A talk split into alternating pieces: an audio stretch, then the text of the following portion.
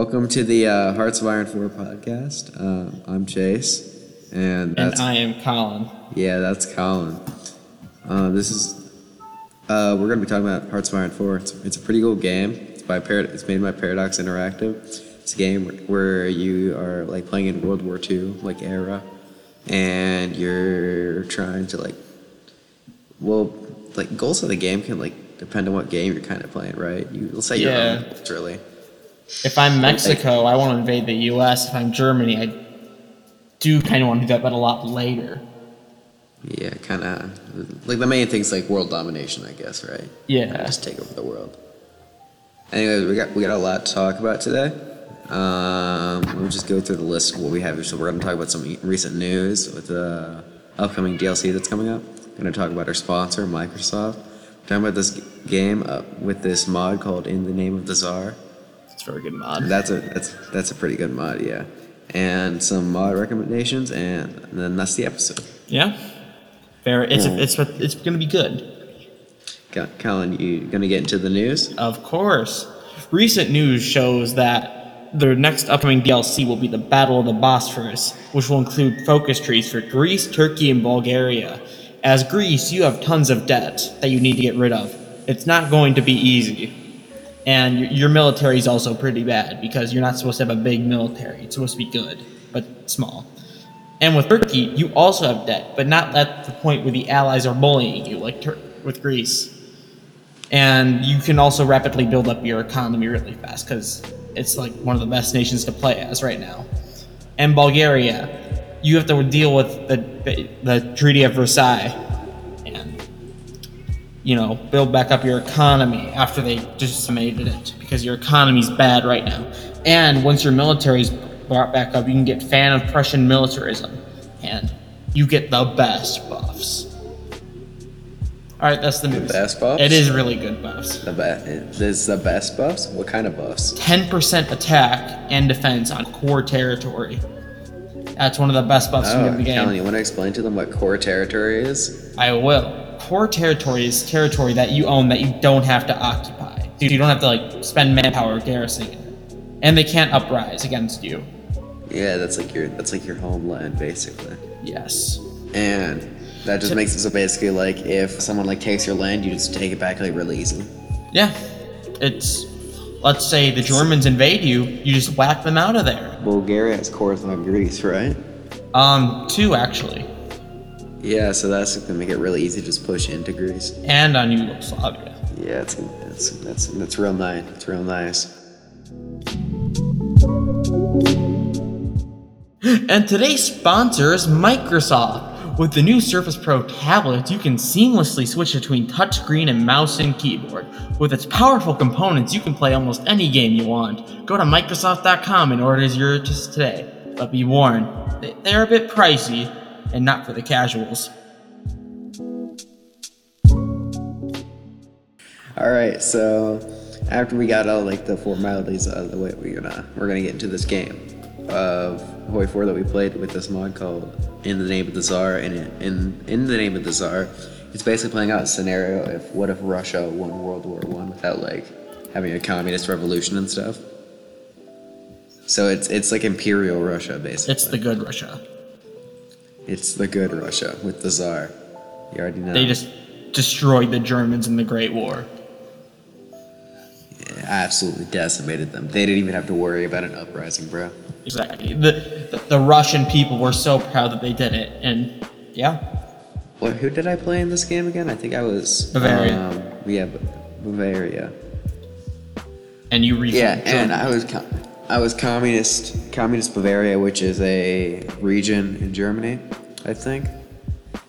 Yes. And I I had to deal with instantly if you're any of the uh, German powers, you have to deal with a civil war because with the treaty that ended World War One in this like timeline, Germany got broken up into four different countries. No, five. yeah. Wait, no, five. Yeah, five countries, which are the North one, then the Rhineland, then there's Niedersachsen. Or, I don't think it's Niedersachsen. It's it's Saxon, and that's like the southern one. That's the tiniest Yeah. one. and then there's Bavaria or the Southern Commune, and then there's Prussia. The baddie. And Prussia's trying to, yeah, and Prussia's trying to regain all their lost land from the war. So you have like about like thir- 300 days, I think, Yeah. to prepare for a civil war. And what you can do is in your decisions like area, there is four decisions. There's some decisions that make it so instead of the other countries being neutral, so they won't help you in the war against Prussia, they'll get influenced by you, and that means they just have a higher and higher chance of being annexed by you. Like they'll just join you, and then you can unify and like really easily take out the Prussians. So basically, it's just a race against time to get as much political power, which is what you need to do decisions. If you lose that race, you're dead. Yeah, if you lose that race, you're dead. And I was communist Hungary and just gave him tons of guns Tons of guns. and like 20 airplanes. But uh, Yeah, we yeah, we, we had air superiority. It was pretty nice. It was pretty nice. Then we destroyed France after that. But when don't you destroy France in a game? No, we got. We didn't even talk about how we just eliminated Prussia, bro. It was. It was. It's really easy because uh, you get all of the factories of the other German states, and guess what? Germany has a lot of factories. Wow. So you outproduce Prussia like a hundred times over. And it's crazy. After that, we uh, took out Czechoslovakia or Czech, Czech, the Czech Republic and Slovakia because they broke apart. But Slovakia is a puppet of the Czech Republic. So we took out them because a focus. We have a focus to them. just eliminate them. Yeah. And if you don't know, a focus is there's like a tree of things you can do. They're like big decisions. They take like 70, 50 to 70 days to complete. Oh, and some are 35. And they give buffs and different decisions you can do. And one of them gets a war goal on Slovakia, which obviously calls in the Czech Republic to the war. So we take out the Czech Republic, easy peasy, and we go to Austria. And Austria is kind of really annoying to take out because they have tons of mountains everywhere. So you can push through, but they have such good defense that it's going to take a lot of time, going to take a lot of your manpower. And they have a Mountaineers buff, which makes it so they have a 5% defense and attack using any special forces, which is mainly Mountaineers. Mountaineers are. Exactly. So it took like, I think like three months to just eliminate Austria. We're a mini stronghold. Mm-hmm. and I puppeted them because I get cores on them. And then we took out Switzerland because they're an easy target and they give us like a path past the Maginot line. We could just walk around them. And once we did that, we also started a communist civil war in France, and at the same time, we declared war on non communist France. And that gave us just a big buff to just push through. So then we didn't have to worry about like going through a tiny like choke point. And we didn't have to worry about garrisoning, so we didn't have to use equipment or manpower, which is pretty cost. You need it in a war. If, you, if you're doing a civil war, if you're just whatever side you're supporting wins, so you don't actually get any land from it. But since it, communist France was the uh, civil war that was happening, they just joined our faction because they were communist. hmm So it was really easy. It was really easy. We took them out Then there was a stalemate in Spain. where we were fighting in Spain. There was just a stalemate because they're just a large impassable zone right in the middle of the border between Spain and France. And we just couldn't push through. And that was about the time that we stopped playing that game. And any naval invasion was just instantly destroyed because they had divisions everywhere. Mm-hmm. We waited too long after the Spanish Civil War. Well, mods we're going to recommend now is Road to 56. It just lets you expand the game all the way to the road to 56. You can get new researches, new focus trees. It's very good. Kaiserreich is what if Germany won World War One? I know. It's very weird and crazy. The Kaiser's still there, and he just hates the Syndicalists, which are just weird communists. Millennium Dawn is just modern day. Nothing too strange about that. And Old World Blues is the world of Fallout. The world of Fallout is a very strange world because producing something like a gun will take you a bit, and manpower doesn't exist. Yeah, because uh, in that game, everyone was just nuked by uh, each other. It was a, a nuclear war. And everyone just rebuilding from the shambles. You have to deal with like moral dilemmas like cannibalism, which gives you good buffs, but it's like like Yeah. really bad. It's very unethical. Your future. Yeah. Road to 56 is actually like a really good mod. You should pretty much always play it if you're just gonna be playing a normal game, like without any like Yeah. big mods. Because it just gives countries that didn't have focus trees before they just had the default focus tree, actual focus trees, and it makes the game like way more interesting to play. You can restore the Tsar in Russia. Exactly, exactly. And it gives countries with already existing focus trees just better focus trees. Like that Germany. Yeah, it makes the game just so much more fun to play. Yeah, except Germany. Base game Germany's much more fun.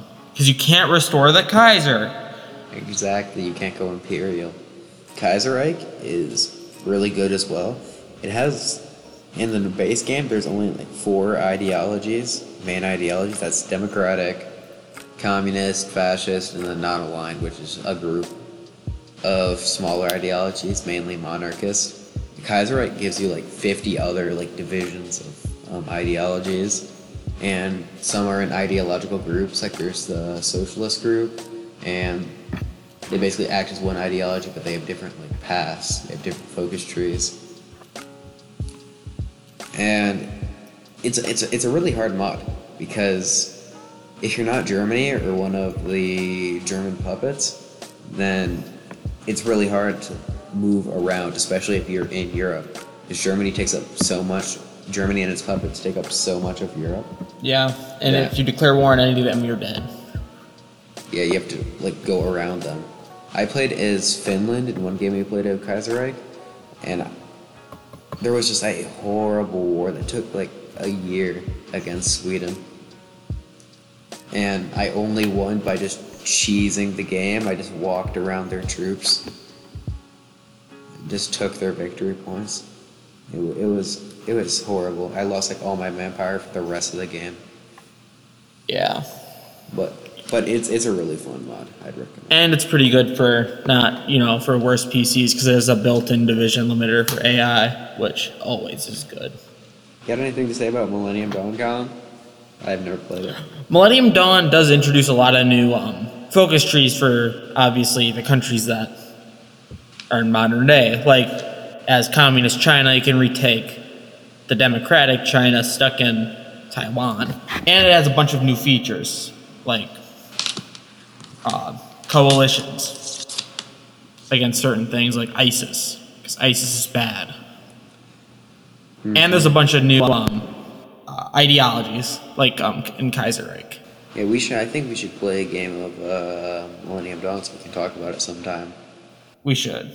Old World Blues is my favorite mod as well. And it's really good for bad PCs. You will never find a big division thing to murder you.